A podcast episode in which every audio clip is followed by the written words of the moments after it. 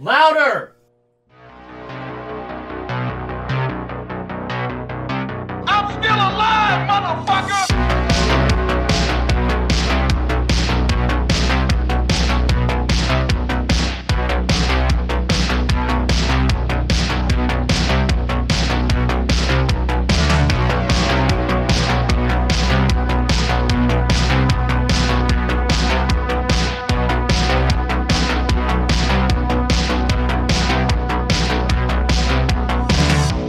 And what's up, everybody, and welcome back to Lights Camera Exploitation, your guide to exploitive cinema. This is the pod boss, TJ Bowser, and joining me as always is my doppelganger, Kanga Banger from Down Under, Mr. Brody Kane. Howdy, howdy, you sexy sons of bitches. And joining us as always with an empty ball bag, Mr. Nick Reese. Good morning, Vietnam.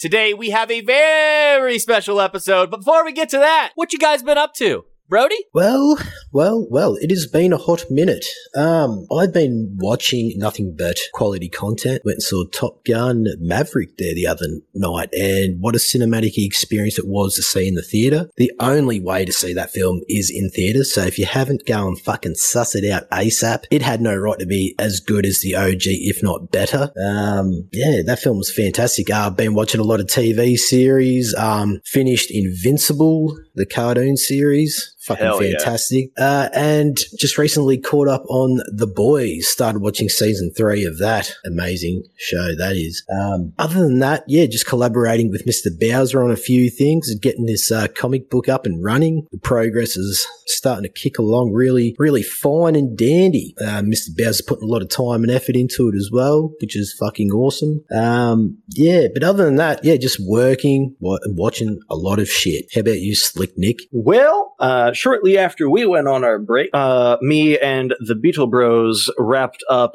our podcast, did our finale stream. That was a good time. Um, hopefully, we will still be doing some stuff here in the future, probably some more video content. Um, other than that, I have also been working, um, did a bit of relaxing, but also been planning this vacation road trip for later this summer. That should be a bunch of fun. Um, other than that, I have uh, been being responsible and trying to catch up on checkups and health stuff and everything, uh, which is taking a lot more time than I would think, but mostly everything has come back okay so far, so we're glad about that.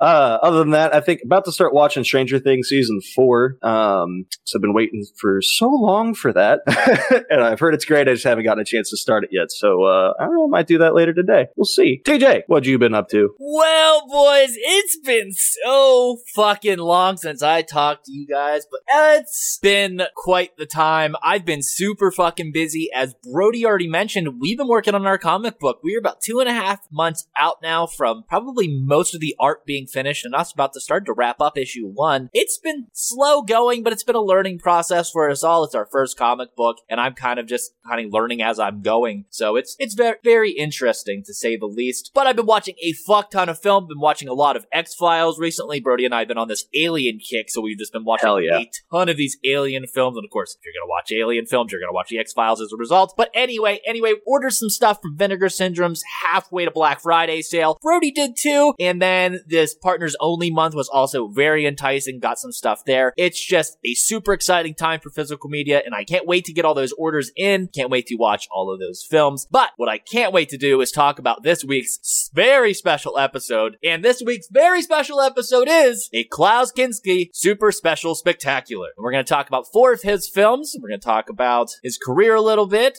and what we think about him and his various talents.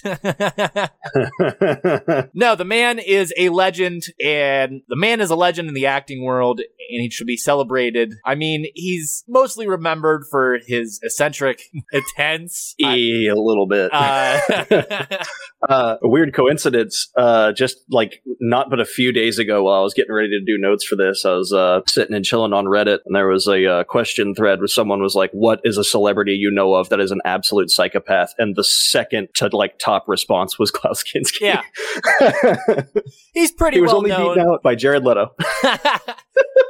he's pretty well known for his eccentric behavior and all that, but we have our own reasons for stuff, and we'll get into that a little bit later. But a little backstory on Mr. Kinski. He was born Klaus Gunther Karl Nakinski on October 8th, 1926 in Sopot, Poland. So if you think about that real long and hard, think about what time frame he grew up in, okay? Okay. He appeared in over 130 film roles in a 40 year career. Kinski was a controversial and aggressive figure, often misunderstood, in my opinion, who was prone to emotional and often violent outbursts directed at his directors and fellow cast members, issues further complicated by a history of mental illness. Fun fact in 1980, Kinski refused the lead role of Major Arnold Toht in Raiders of the Lost Ark, telling Steven Spielberg, This script is a yawn making boring pile of shit and moronically shitty. Fuck, I love this man.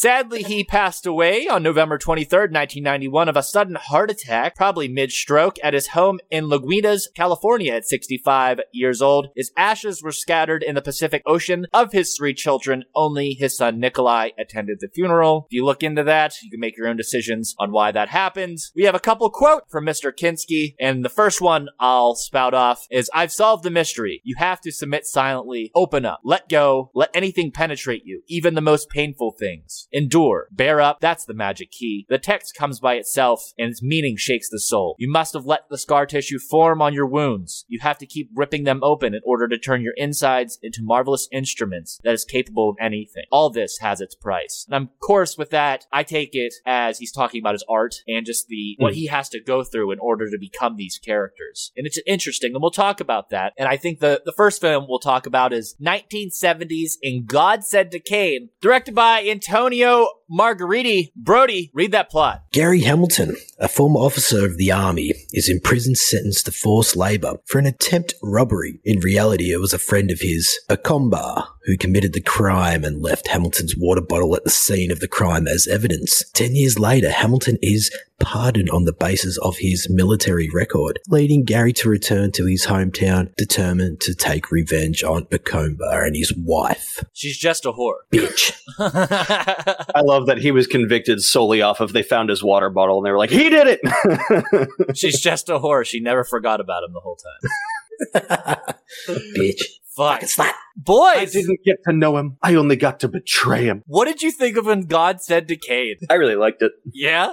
I really enjoyed it. So I like revenge stories and I like westerns. a lot of people compare it to High Plains Drifter, and if you've watched that film, spoiler alert, that has kind of like a supernatural element to it. This feels like it too. Like Kinski feels like a fucking phantom. A little bit. Yeah, and like like I said to you uh, in our little chat there um, after I watched it, you know, there's definitely those scenes where he disappears, and then it's all about the sound design when he disappears, the rustle in the wind, and he's just vanished. Yeah. Like the editing's there. Mhm. It's really cool how they do it. It's cheap. It works well. Um, but like you, like you said, yeah, you summed it up pretty good. It's like got this supernatural element about it. And especially when it takes all place at night, uh, there's no lighting there really to showcase these actors. So it captures that realism, you know, I enjoyed it for what it was. It was definitely something a little bit different as much as I love High Plains Drifter. It was good to see, um, Kinski own, uh, this performance. I think this is his strongest performance out of the four films we've chosen. Ooh. Um, Okay. that's just me personally. I'll talk about that a little bit later when we discuss Kinski. Um, yeah, I, I enjoyed it. I enjoyed it. Fucking A. Nick, you, you're a fan Yeah. Of spaghetti westerns. What'd you think of it? I am indeed. Um, I do agree uh, with that sort of supernatural element to it. I do like that it more or less uh, takes place over the course of just the first night that Gary comes into town. yes. So, like with him popping up everywhere, it's almost inhuman. It just like he's here and then he's at the mansion, Okay. and then he's back in town. uh, Friday Thirteenth Part Eight, Jason. yeah. like I'm definitely surprised there wasn't a part where Akimbar walks past a tree and he just materializes out from behind it. Like, uh, but I really do like that element to it um, because it just makes him a force to be reckoned with, and you can kind of see why Akimbar is so afraid of him uh, from the very moment that his son hands him the water bottle and is like, "Hey, your buddy Gary gave this to me. He said he's going to come uh, come back tonight and get it," and he's just like, "Uh, "Fucking who?"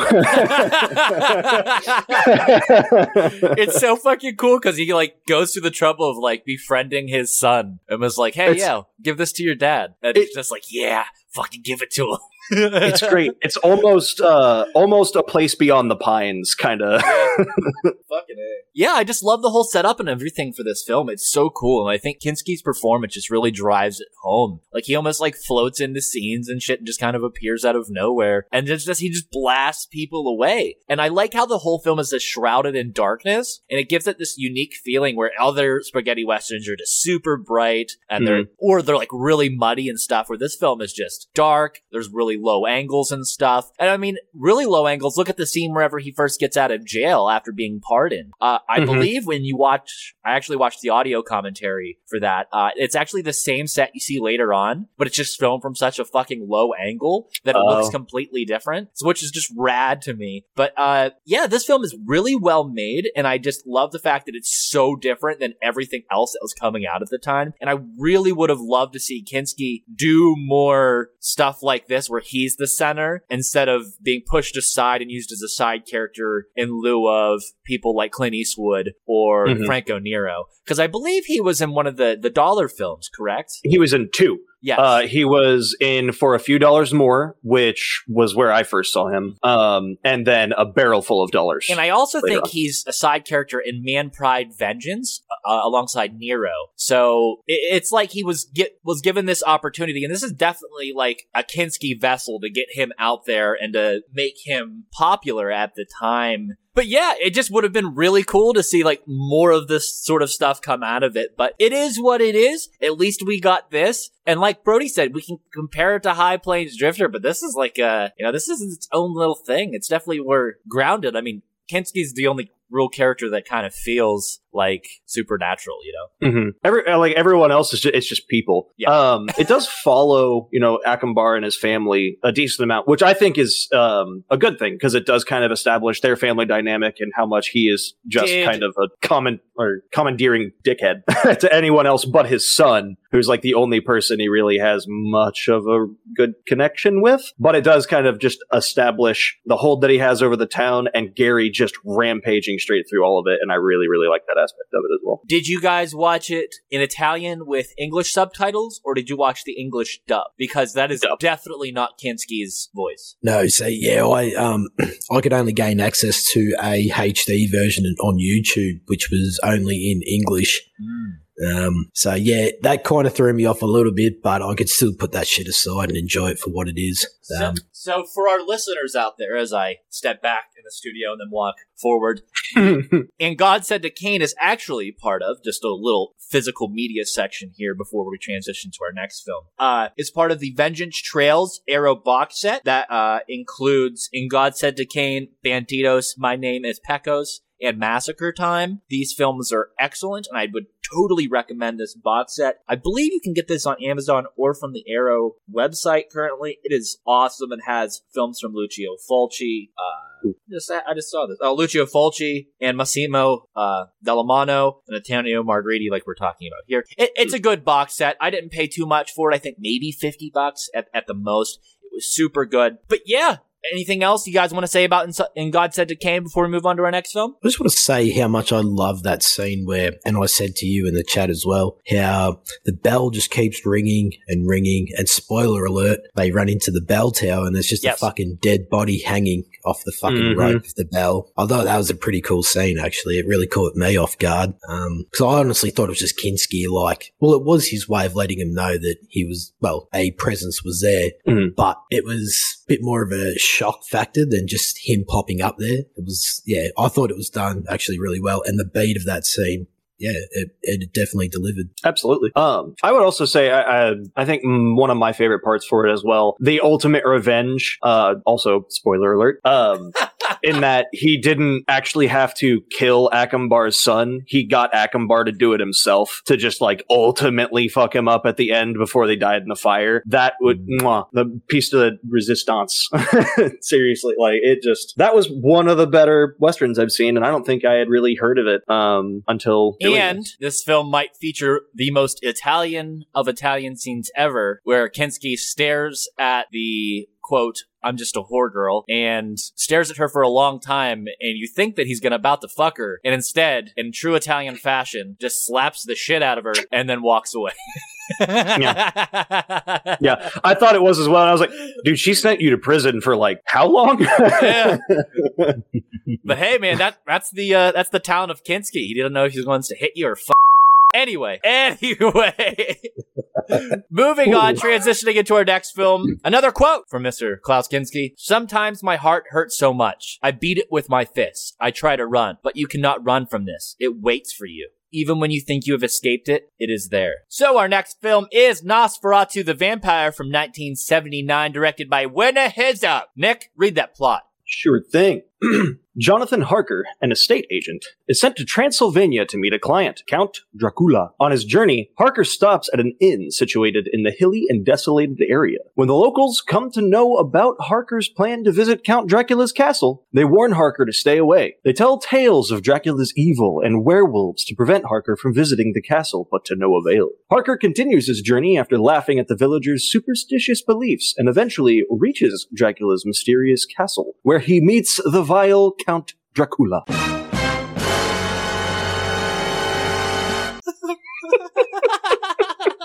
Brody put matchsticks in his mouth that made him look like the fangs of uh, little Kinski there. But yeah, guys, fucking Herzog's Nosferatu. I rant and rave about this film all the time being one of the best fucking vampire films out there. And nobody talks about it. Everybody's just fucking Lost Boys this, Lost Boys that. Uh, what, what's that, what's that film that you like so much, Brody? The Oh, near dark. Near Dark. And those are great. But you want something truly haunting. You want something fucking just pure gothic horror. Werner Herzog's Nosferatu the Vampire is all that in a thick bag of chips. You want it, gotta have it. It's fucking awesome. Boys, have you seen this before? No. I have not Absolutely seen. Huh? I have not seen uh, this one, but I did see the original Nosferatu, of which I believe this is a direct remake. Yes. Mm. Brody? Yeah, no, I, I had not seen this before. Um, and it was good to actually see it because, you know, it definitely had what you just said, that gothic horror element that I just fucking beat my dick over pretty much. Um, but it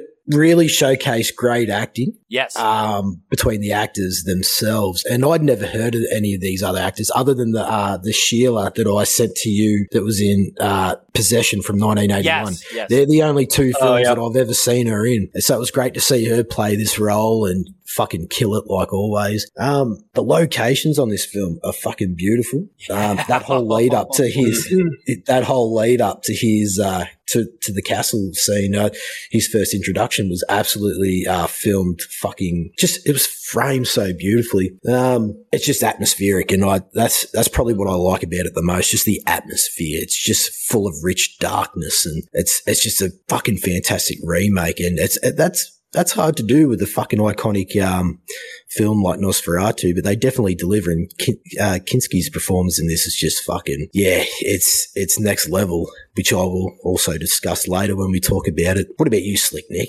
Well, uh, I definitely enjoyed it. Um, it was nice to have a Nosferatu that wasn't a silent film. um, and I do love Herzog. Uh, I love his documentaries, especially. Um, but pretty much any of his films I really enjoy. So just having Klaus Kinski do a really good Max Schreck impression, essentially, um, of the of Nosferatu of Count Dracula, uh, was great. I think it worked very, very well. Um, he has that sort of commanding tone uh, that really makes the character scary, um, which I think was harder to do in the original with, you know, it just being a silent film. Um, but I did like all of the actors, really. Uh, Bruno Ganz as Jonathan Harker was great as well. I think you probably have, se- you saw the house that Jack built, right, Brody? The Von Trier Oh, movie? yeah, yeah, I, I like that. He's Virgil. yeah. He's Virgil. Bullshit! I didn't fucking realize Yeah. that. He's he's Virgil that sends Jack to hell at the end of the movie. Alert. Oh, fuck. yeah. Uh, Virgil's like fucking eighty in that film. Oh, It was hard to sort of picture that. Sorry, yeah, uh, the movie's not yeah, as Bruno old as you think. you know, 79, so. Uh, mhm. yeah, that's true. Um, but yeah, he was also uh, like in Manchurian Candidate and the Faust films as well. Bruno Ganz is also an extremely accomplished actor, um, which I think really did help this film. It's just all the acting was great, um, especially Renfield or Renfield. um, but yeah, no, I I really enjoyed it. I especially loved the uh, the overall atmosphere, everything that had to do with the castle. Um, it definitely captured the style of the original, and I think just greatly improved upon it. Um, and Kinski as the the man himself, Count Dracula, was just cherry on top. Yeah, fucking A, man. This film.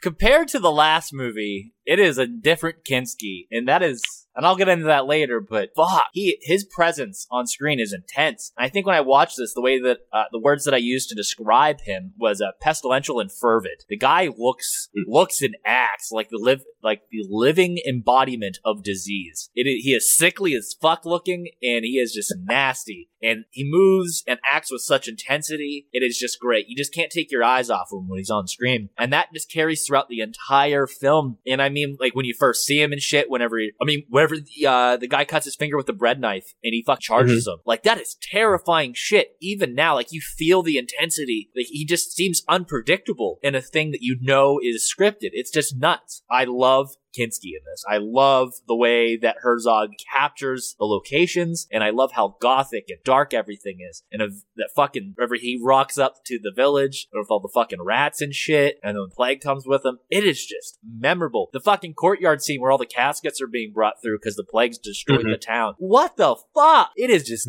nuts. the whole movie's nuts, and it is so scary. It's it's great, and it's definitely one that you have to watch. If you haven't seen it, go fucking watch it. Kinski is incredible in this. I don't. Did this win him awards or anything? It would appear it was very, very, very well received. Uh, that is, it's holding a 95% on Rotten Tomatoes as well right now. Jeez. Um, yeah. Uh, let's see here. Roger Ebert even added it to his great movies collection back in 2011, but I am not seeing that it won any documentary or documentary. Ah, Herzog on the brain. Uh, I'm not seeing that it won any awards really. Um, Um, as far as I can see here, probably wasn't likely to win very many in the U.S. I don't think they were Yeah. super into German films in 1979 Fair enough. whatever. Shoulda, coulda, woulda. It is what it is. Yeah. Any final thoughts on Nosferatu the Vampire, boys? I just want to say about, um, I probably should have said before about his acting there, just to vaguely mention it. There's only two people that can actually fucking pull off the Nosferatu the best, and that is Kinski and Willem Dafoe, other than the OG Oh. himself. Was What? it Max, Max- Schreck or whatever? Max Schreck. yeah. Question for you. Shrek. Do you think Willem Dafoe's only so good because of Kinski as a reference point? Well, I I was about to, s- yeah, well, I was about to say that out of the two, I would have to say Kinski is more,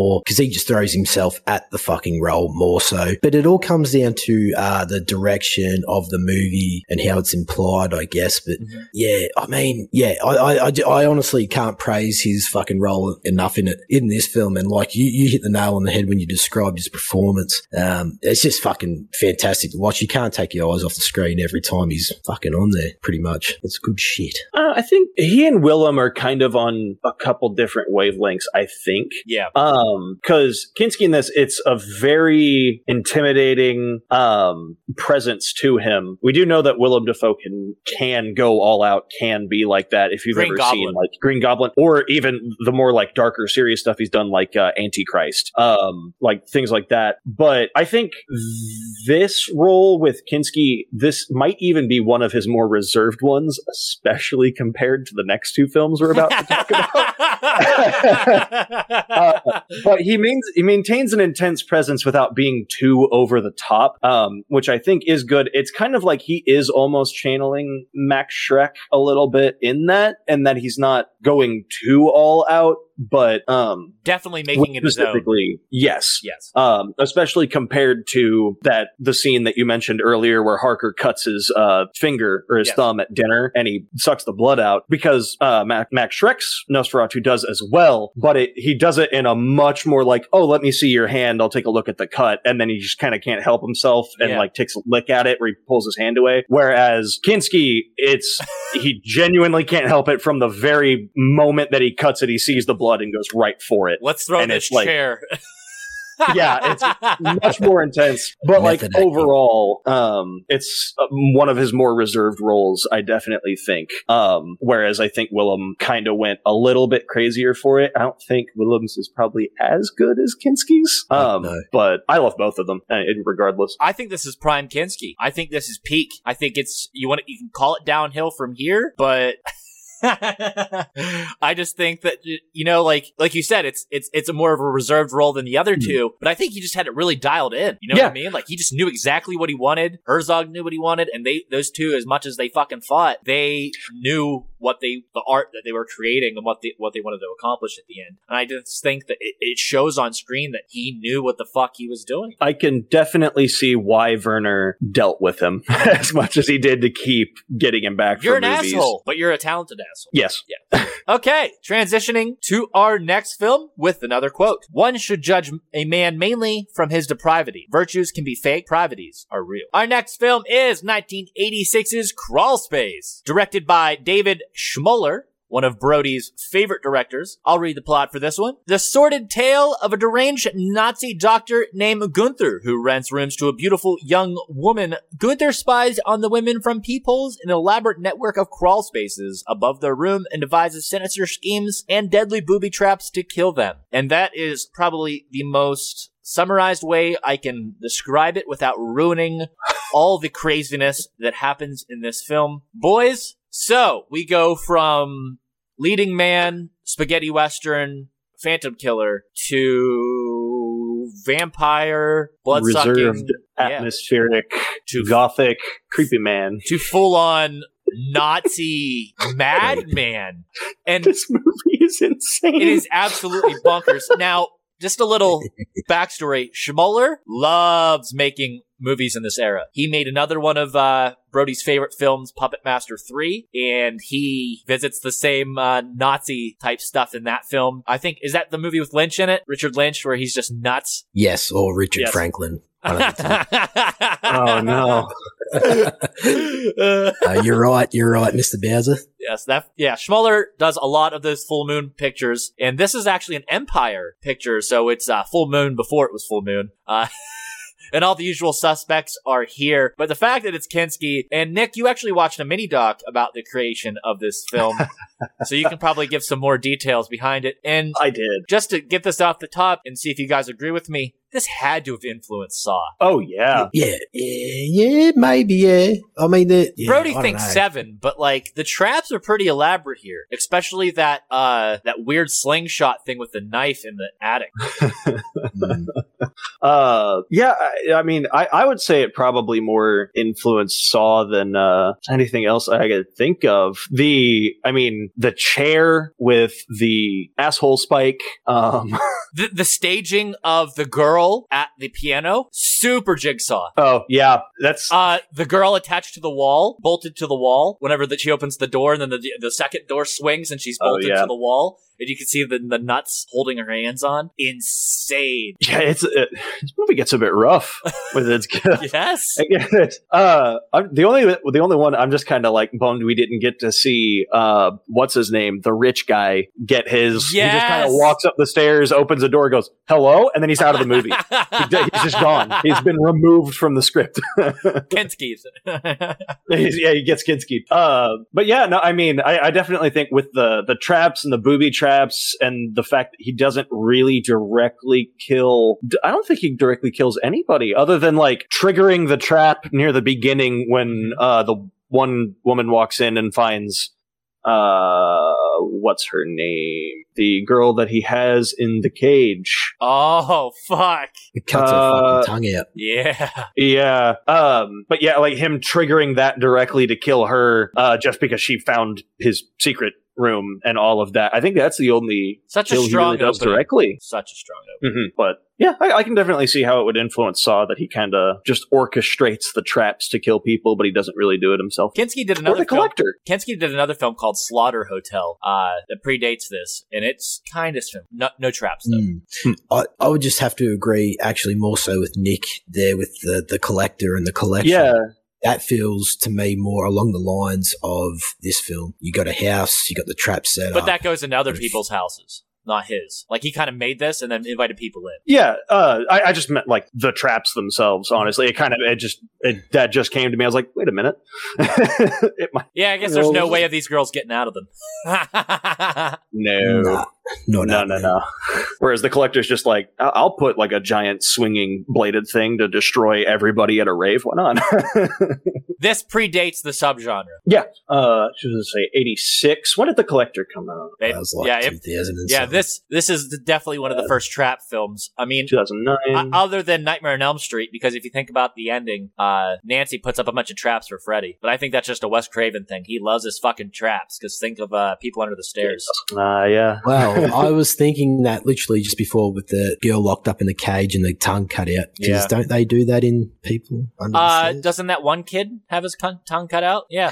Yeah, he channels through the walls as Yep. well. Like he, yeah, sort of like a ventilation. But I'd never seen this film before, so I really wanted to throw it on there as an excuse to suss it. Um, I'd seen the poster work of Kinski with blood around his mouth, and I just I was like, "Fuck, we have to do this." So yeah, and and not only the fact of the director itself, um, but what they were able to achieve with this premise, I actually really enjoyed. I kind of felt that it should have went a little bit longer, um, just because I wanted long? to see more Kinski. I kind of felt Yeah, like some scenes were a little bit Yeah. Oh yeah, especially when Nick will elaborate on that in a minute.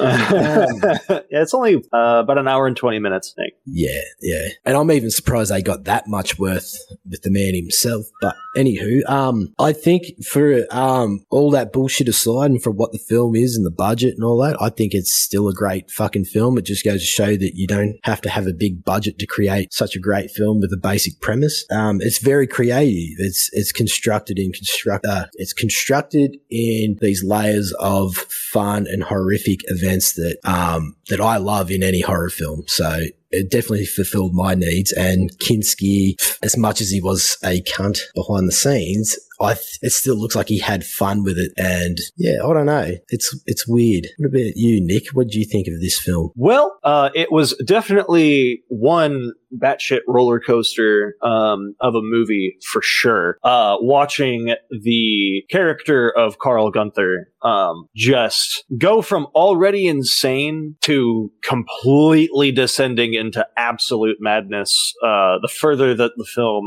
goes, uh, and just watching uh, our final girl Lori uh, just try to navigate this um, insane situation she has gotten herself in by just jumping too hard onto a, uh, an apartment that was too good to be true. Um, um, it's it's definitely a ride. Um, I I did very much enjoy it. Um, I think it maybe could have been a little better, but I do like Schmoeller's like what he was able to do with it. it. It is far different looking at some of the production and like what the original drafts were meant to be. Um, it's interesting to see what it became because I believe the first draft was uh, it was meant to be an anti-Vietnam War movie. Oh. And Schmoeller wanted it to be about Gunther making a POW camp in his attic. And it just kind of became more about the traps. Uh, and I'm like, I wonder what it would have been like if had they gone with his original uh, script and everything for it. But I believe a lot of it, and I will get into this here in a minute when I kind of discuss um, the film that he made about making this um, because he was determined to make this movie no matter what. Um, there was a lot of pushback from the studios and everything on stuff that Schmoeller wanted to do, and basically there was a lot of things that they told him he had to do no matter what, and he was and he just kind of went, oh, "Fuck you, this is my movie, damn it." uh, so it was a lot of Schmoeller really trying to push through to get the movie that he wanted to make made. Uh, but he did have to make certain concessions and changes and everything. And it's just really interesting to see the final product for sure. Um, but it's not bad. It is a good movie. I did like it. Um, it probably just, I don't know. Uh, out of the four, I don't think it was my favorite. I think that was probably in God Said to Cain. Fair enough. Uh, yeah, this movie's crazy, and I absolutely fucking love it. The Nazi element to it is interesting. I think it adds to the Gunther character, like this another layer of insanity, and the fact that like he's not a direct Nazi, but he's a child of that era, and he's kind of just like living on past it. And the and like he even acknowledges the fact that like when he was young and like when they lost the war he was sent to Argentina and he just kept growing up as a Nazi and doing all that. It, it's definitely weird about the ideology for it because I thought at first he was kind of going to go against it because at one of the bits where he is writing in his journal and he's kind of uh, voiceovering it, he talks about um he didn't grow up knowing his dad was uh, like killing jewish Mm-hmm. people it, already because he was talking about um euthanasia and using it in his practice as a doctor Uh-huh. and then at one point he says and then i found out that my father was using it as an excuse to kill jewish people and i thought he was going to be like he was going to kind of go against it or anything until he just goes full tilt in the other direction Yeah. by the end of the movie he almost sees killing as a way to transcend his own mortality. It's interesting. It's, yeah he waxes poetic a lot in his like journal entry sections where it gets a little interesting and the movie kind of slows down a bit they aren't my favorite but they are interesting and i do think that the movie needed those moments Why the makeup before the Hitler speech? part that of me thinks weird. it might just be an 80s movie version of well we got to make him look insane make him smear lipstick all over himself Fair enough. And the whole uh, Russian roulette with the gun. No, that's interesting. Was like he, he is self-loathing he hates Yeah. himself It was kind of like Yeah. validation that what he was doing was just. So like, hey, if this doesn't kill me, then I then what I'm doing is okay. hmm So by the end, where he gets killed, but is it the same gun that kills? yeah Yes. Yeah. So Yep. whenever he gets killed by the same gun, that's pretty much the whole story coming to an end because that's the gun that was going to kill him eventually anyway. So Mm. it just wouldn't fire when he was the one pulling the trigger yes, or whenever Schmoeller told him to put real gu- bullets in it. which Mueller claims he did not do Nick, a little backstory before we transition. Yes, of course. So I watched uh, the mini documentary that came out in 1999 uh, that David Schmoeller did called "Please Kill Mr. Kinski."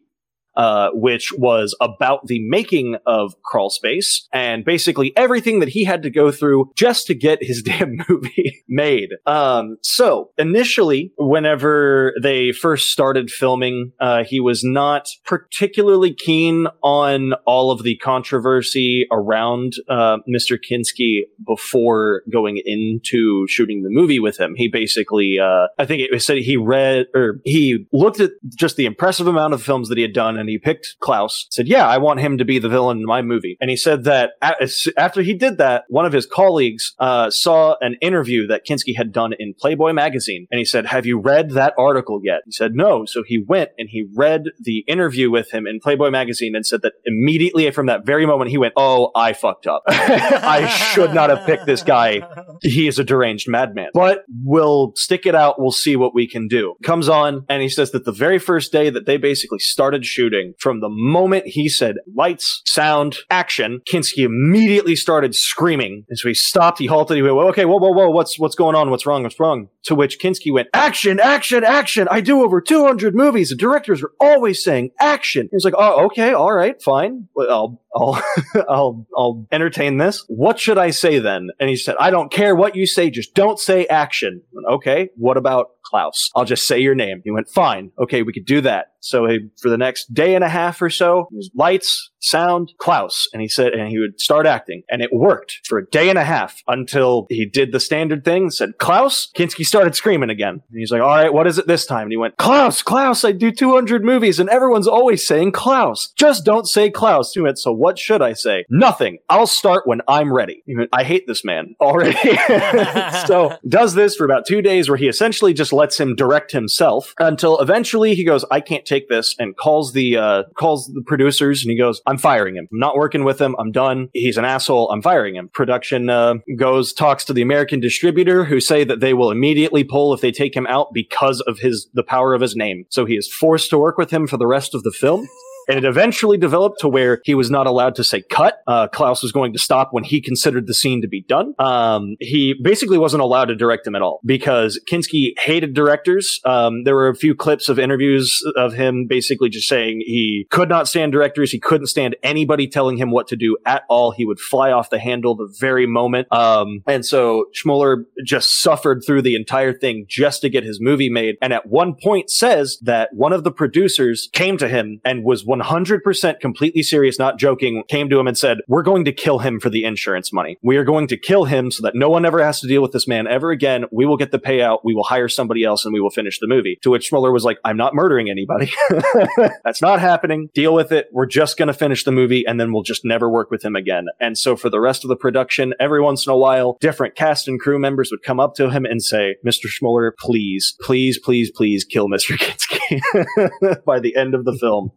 Uh, that was pretty much the gist of it. It was about uh, like 12, 15 minute mini doc that just kind of went over the whole thing. But Schmoeller was kind of laughing about it by this point. It came out in 99, so Kinski was dead for about nine years by this point. But he did say um, that he did feel bad when Kinski did actually die. That he read in the obituary uh, was a quote from Schmoeller himself about how hard it was to work with him. And he said that he felt bad because someone's obituary should be about their accomplishments, not about their shortcomings. But that he went, you know, I'm not the one who said to put that in there. So I guess that was just karma coming back to bite him. Fair enough. well, thank you for that behind the scenes hmm? insight on 1986's Crawl Space. So, transitioning to our final film of the evening. Here's another quote. I don't need anybody to tell me how to be alive. Hoskins. Okay, last film, Vampire in Venice from 1988. Directed by a plethora of people, including Augusto, Caminito? Caminito, Klaus Kinski, Maurizio Lucchini, and Luigi Cozzi. We've heard his name before on Phenomenal. Plot, Brody. As a Paris, Catalano travels to Venice following the trail of the last known appearance of Nosferatu, who was seen at a carnival. He learns through a seance that the vampire is seeking eternal death and tries to put an end to its existence once and for all. So, this film, of all the film, had one of the most troubled productions. Which is why there was four directors. Kinski, this was the second to last film that Mr. Kinski made before his death. The last film being the one he actually directed, uh, called Paganini. But yeah, he went off the rails here, demanded a bunch of shit, made the film go over budget, demanded that a separate crew be made for him to go out and film stuff on his own. Yeah, this film is a fucking mess. It's oddly watchable though for being such a fucking mess. It's kind of a sequel to Film, but not really. Kinski's mm-hmm. wearing maybe a third of the makeup, and he is definitely a lot older at this point. His performance is eccentric. It's definitely not as dialed in as it was in Herzog's. There's some of the nuance there, but at the same time, there's none of it. You can tell that he is just not happy with being there. I don't know why Donald Pleasence subjected himself to any of this Or Christopher Plummer? or Christopher Plummer. the movie is bonkers. It is absurd. I'm thankful that Severin Films released it, and I watched the doc that they've produced as well that went with it, and it's it's pretty damn good too, and it's definitely a good companion piece. Boys, what did you think of Vampire in Venice? Um, Well- that's a good question, Mr. Um, you know, for me watching it, um, well, I'd already heard about your thoughts on it and that, so I went in with an open mind as well. And, um, you know, you can definitely tell that it, uh, it's, it just does not feel like a sequel for me personally to the Nosferatu. Uh, yeah, I don't know. It's really troubling. And, and you can see that throughout the editing and the acting in some scenes. And it feels a little bit convoluted. Um, I don't know. When I was watching it, I was just sort of like, why the fuck are we jumping from A to C and not talking about point B? Um, and then, um, yeah, I mean, some of the editing was just laced uh, with like a um, just music and shots of Venice. Or yeah, it's um. Look, I, I will give it. I will give it the time and day to watch it. Um, absolutely, but it just the flow of the film was really off-putting for me personally. Oh yeah, Um, Mhm. yeah, it's. Brody. I'm, I'm really trying to think of positive stuff. s- s- so say you, about you know this. those scenes of Kinski just riding in a gondola. Yeah, yeah. okay, so w- why he's credited as a director? That one unit filmed hours of footage of him first thing in the morning. So he'd wake everybody up before the sun got up. So they go out to Venice so he could film himself as the vampire as the sun's rising, walking through Venice and then in the gondola. So those are just insert shots of like hours of footage they for he was forced them to shoot of him just being ah. Klaus Kinski walking around. Yeah, I, I, I, I couldn't understand it. He's what an like- it's- asshole. God. And Cozzi, Like a s- Luigi Cozzi was the fucking guy who had to hold the camera while Klaus Kinski did that. Like, poor fucking Cozzi. Like, he learned under Dario Argento and then has to fucking fucking deal with Deal with this shit. that is interesting because I was going to say a lot of those uh, transitory scenes of just the shots of Venice and everything felt a lot like the shots of the cities in um, uh, Suspiria. Ah. In the original in Suspiria, I was going to say it felt kind of Argento. That's interesting that he uh, trained under him. I will say though, this film does have a bit of an atmospheric presence about it. I will praise it for that. Gloomy though. Um, as fuck. Yeah, it's a, a very dull and depressing type of film. But all those Especially for the interior shots. It's Oh, fun for yeah. Venice. Venice, yeah, yeah. a Mediterranean, bright, sunny city. Right on the ocean. Uh, it's, it's it's it's yeah. I mean, the interior shots, I I will give it that time and day Yeah. for. I will say that because some of the locations are actually like really beautiful. Uh-huh. But like you were saying, how the fuck did Donald Pleasence agree to this film? Like, I just don't understand it. Uh, I was actually it- surprised. I didn't even realize he was in it. To be honest. it may have still been i mean the whole reason that the distributor for crawl space threatened to pull out they were like he has marquee power he has Yeah.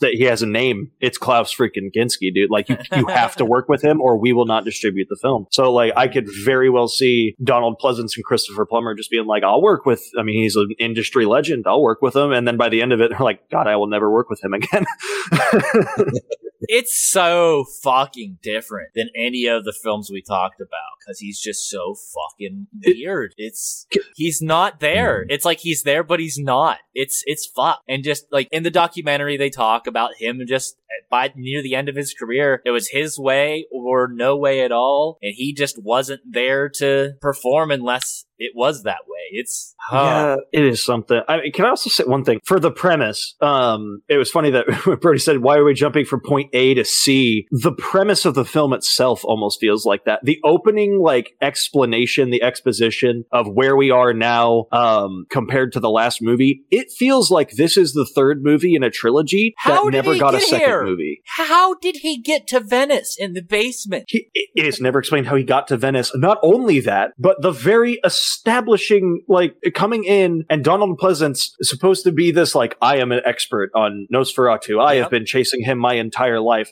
He he disappeared at this point during a plague in 1786. It's like why did why wasn't the movie during that? Why, why wasn't that the sequel? Why did you put the story of a sequel into the exposition introduction to this film and then make this one after that when that when we got nothing in between this and the original Nosferatu? It's, It's, uh, it- it's fucked, but it's watchable because Kinski's just so weird in it. And like Brody said, it has an atmosphere that shouldn't be there, like Nick and I said, because it's fucking Venice, but somehow they make it dark. They drain all the color out of the fucking scene. And they just, uh, yeah, it's, it's an oddball film. And it's, it's, it's interesting part of Kinski's career. The, the latter wonder- chapter is just so, so interesting. I wonder what Herzog thought of it. Probably You know he had to watch it. Yeah, he probably probably didn't like it. So do you guys know, uh, what was your first introduction to Kinski? Yes, yes, I know. Well, I will start off by saying my first introduction to Kinski uh, was from you, Mr. Bowser. Really? oh. I remember you sending me this fucking uh, video from YouTube, and it just and you pretty much said to me, uh, from what I recall, like you have to watch this guy. It's hilarious. so I did, obviously, and I was fucking in hysterics watching it because I remember being like, "What the fuck? Who is this guy?" um, you know, the more that we talked about him and sussed him out, you know, we were, we were like, just what a legend, you know, watching this guy back chat a fucking producer and director on set and carry on like an absolute fucking pork chop over nothing. It's like just film your scene and shut the fuck up, honestly. Uh-huh. And I've never seen, yeah, I've never seen anyone do that on set before, uh, especially in a professional matter. I mean, it's unheard of. Who the fuck does that? And it, it, it's- it was so entertaining to hear and see. And I just love the controversy that he holds. So it was unusual. And yeah, like I said, intriguing. And I was sold instantly on him. So to suss him out, um, yeah, it was fucking, it was a doozy. He's a, yeah. I, I, well, that was my first introduction to him. What about you, Slick Nick? Uh, so mine was definitely a few dollars more, even if I didn't know who he was at the time. Yes. Um, because I have seen all of the dollars movies, I think, except Barrel Full, um, like Fistful of Dollars, a few dollars more. Uh, was a Barrel Full the third movie? Was it a fistful of dollars, a few dollars more, and a barrel A full few, of dollars? a few dollars more is where Kinski's at. Yeah. Yeah, I, I just I, I couldn't remember if uh, Barrel Full was the end of the original trilogy or if they just kept making them after that. I believe. so. Um, okay, so I've I've seen the first two dollars movies then because I have not seen Barrel. Um, so a few dollars more definitely would have been it. I just would not have known who he was at the time because I didn't really get much of an idea of who he was until we started doing the research for this. And I also saw some of the uh, clips that Brody no doubt saw as well. Uh, my favorite of which being him on like a panel at like a film convention or something, getting mad, getting up, s- like slapping his mic away, and then walking off the panel because someone asked him a question and he didn't like. Is that the one that goes for 30 seconds long and then he grabs the actress with him? Or is he grabs the actress and walks off with her. Yeah, I was like, "What the fuck is wrong with this man?" Like kicks the chair. Uh huh. He, he goes full tilt on that one. Um, and then yeah, I also saw the clip of him screaming at the director and everything like that, which is probably the biggest blow up I've seen since the Christian Bale one. Yeah. Did you actually see the footage to that? The Christian Bale one? No, there's only audio of it. I think. Yeah. What about you, Mr. Bowser? Yeah, Hmm. probably the same place as Mr. Nick there. Uh, I like I didn't realize who he was until later in life, but I would have to say a few dollars more if, if that is the right film. I'm thinking. What year is that? Yeah. Uh, for a few dollars more, should be late '60s. I think '66 or seven. Yep, for a few dollars more. Juan Wild, The Hunchback. Yep. Okay. Yeah, so it would definitely be that film for me. And then I just came more aware of him as my love for cinema grew. Kinski's fucking awesome, man. so, do you guys have a favorite role that's been discussed or, or not? Yeah, I would say Gary Hamilton for uh and God said to Cain is probably my favorite of all of these, just because of the presence that he commands. Okay. Um, I, don't I I just it, it's probably a bit of a bias in that I like westerns a lot more than I like vampire movies. Okay. uh, but yeah, I, I would say Gary Hamilton. Brody? Um, yeah, I would agree with you there, Nick. I originally had Nosferatu because I watched that uh, as the second film after Crawl Space. Then I watched God Said to Cain last, and I was like, "Fuck!" Like, I mean, yeah, this is probably his. For me, his strongest performance out of the four. Nosferatu coming in at second. I feel like um, he. I feel like the camera is really attached to Kinski, and it captures this captures the physical emotions of the character itself because we get these really nice zoom ins and close ups. And when he stares at another character, you could just see the, I don't know, the, the, the persona that he draws in with the emotions on his face. It's actually got this cunning and mysterious look and way about him, you know, and it gives his character a bit more of a punch, if you know what I mean. It's just, Mhm.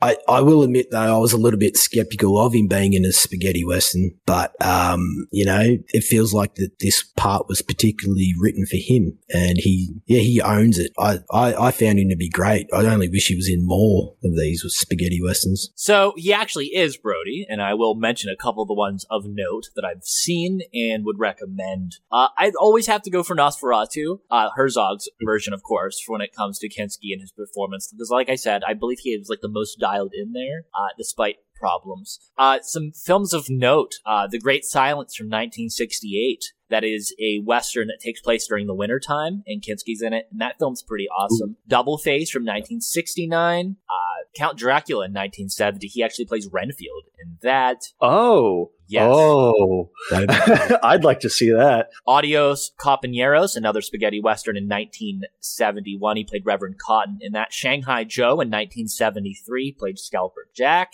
Uh, what else here? He also was on Footprints on the Moon 1975. Played Professor Blackman. That is a Giallo film. That film kicks ass. He played Jack the Ripper in 1976. Well, in the film Jack the Ripper in 1976 as Dr. Dennis Orloff. Another great film. And of course, Schizoid in 1980, which recently just got Oh. a 4K release. And that is also another hmm. great film. So just a couple roles of note there for anyone looking to expand beyond the films we mentioned here. So, boys, I have to ask a monster or misunderstood? So when we look back at his life, and we'll keep this kind of brief as to because we're trying to focus on the art here. Where he grew up, the time period he grew up, all the things he went through. And on top of that, mixed mental illness, which was probably a side effect of all those things. Was his erratic behavior and his intensity to be expected almost to, to a certain level because of the way things were? And would it be better to look at Kinski from an art perspective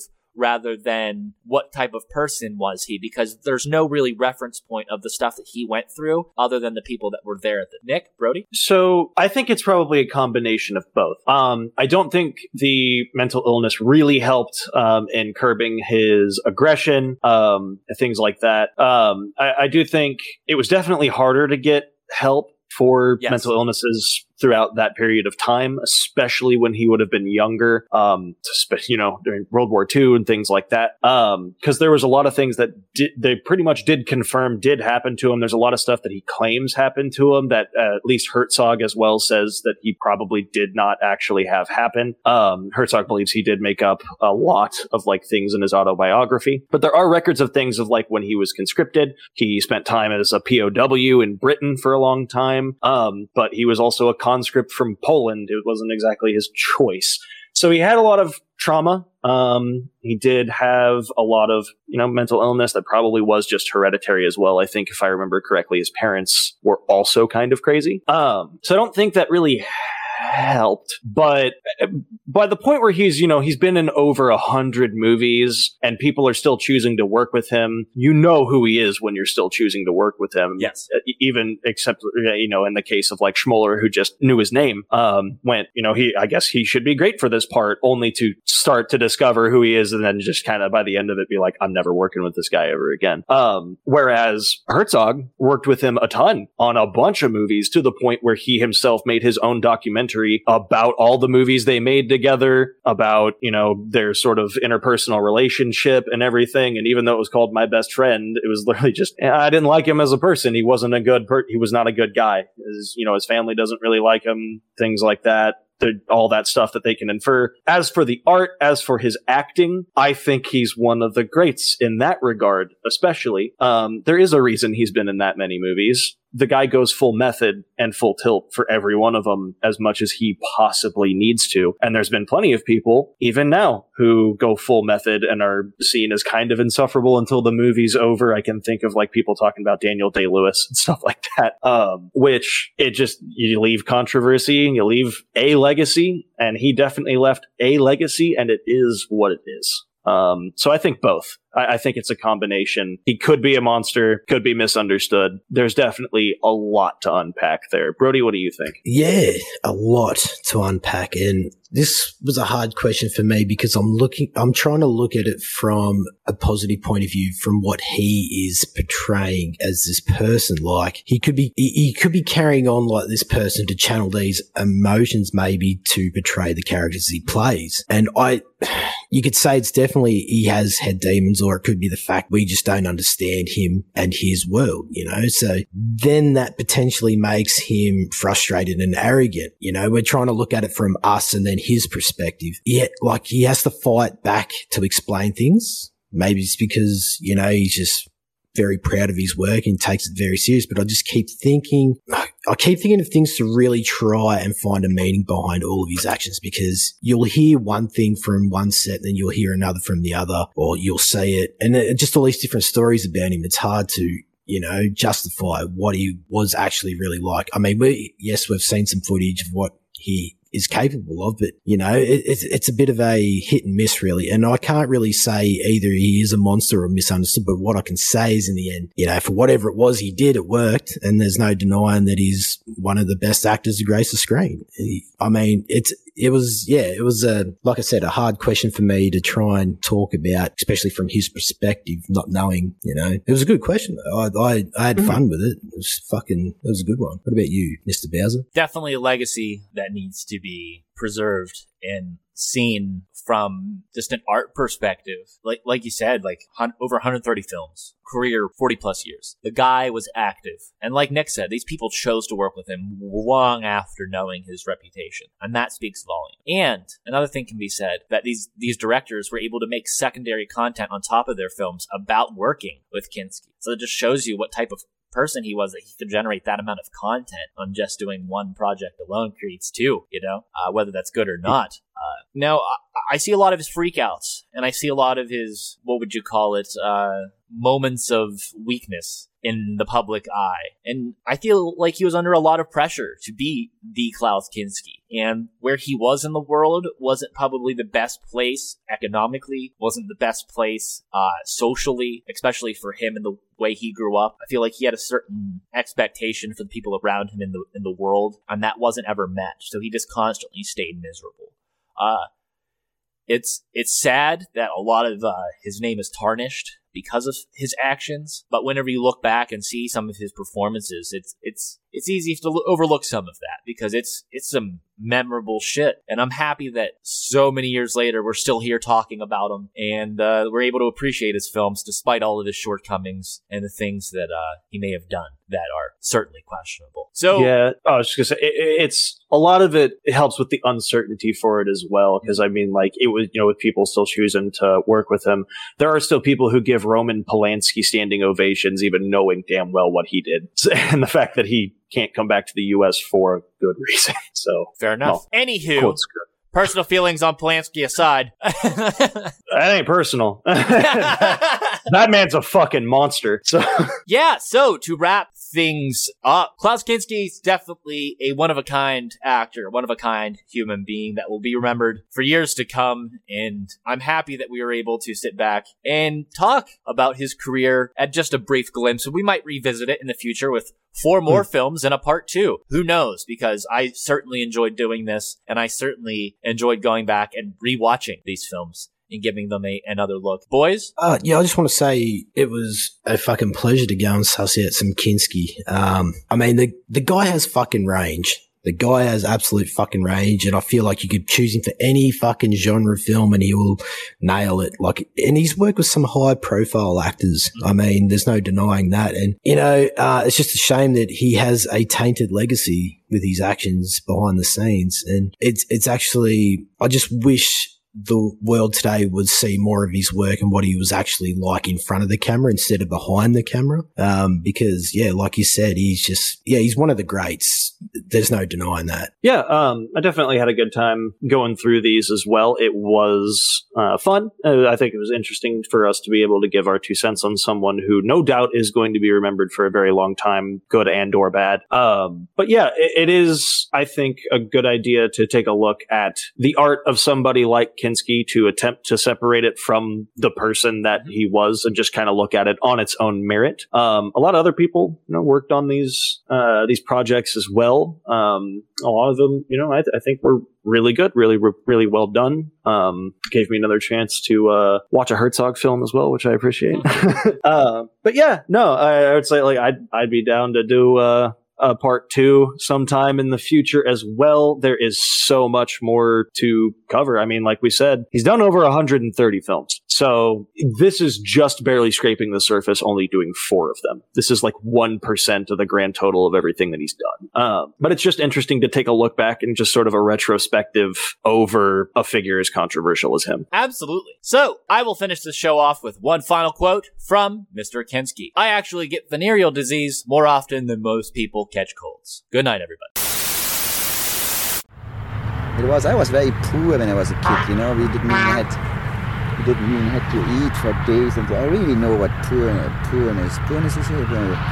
And so it was the time when I earned when I started to earn a lot of money, and you know, and we had just let me see, we had just like party, maybe the wrong word. How do you say in English if you have on a fest, like what I'm saying? Yeah. Well, that's a, it's a, you know, every day almost because we were working, working hard. I was working 10 years without any day of holiday, never had ever in 10 years. But I, I, I earned so much money and I threw it out of the window and I invited everybody, even the, even the, the, the postman had French champagne. I showed him in the morning and he came had champagne because it was just, it was my fairy tale, you know. So, but then after years, so, you know, I thought, no, no, I, I don't want to do that anymore because, you know, I'm just, what I'm doing is for, you know. But there's no, how you say, being sorry about you know. It's nothing, nothing being sorry. Opposite, you know. It was just, just fun, you see. You have, we loaded our tables for lunch, you know, like in fairy tales, you know, with everything you wanted. We were eating very little, but it was just, it took hours to load the table, you know. So because we never had anything, you know. It's, like people, ah, you always talk about money. Fuck, I don't talk about money because I don't want to talk about bullshit. And they always want to talk me into, yes, but. And I say, Rick, don't finish your line. I know it, you know, and I know it and I do it and not because you say it, okay? Now, so I made it short, you know. I always say, no, I do it just for money, just for money. Maybe it's true, maybe it's not true, who knows, but it's my problem.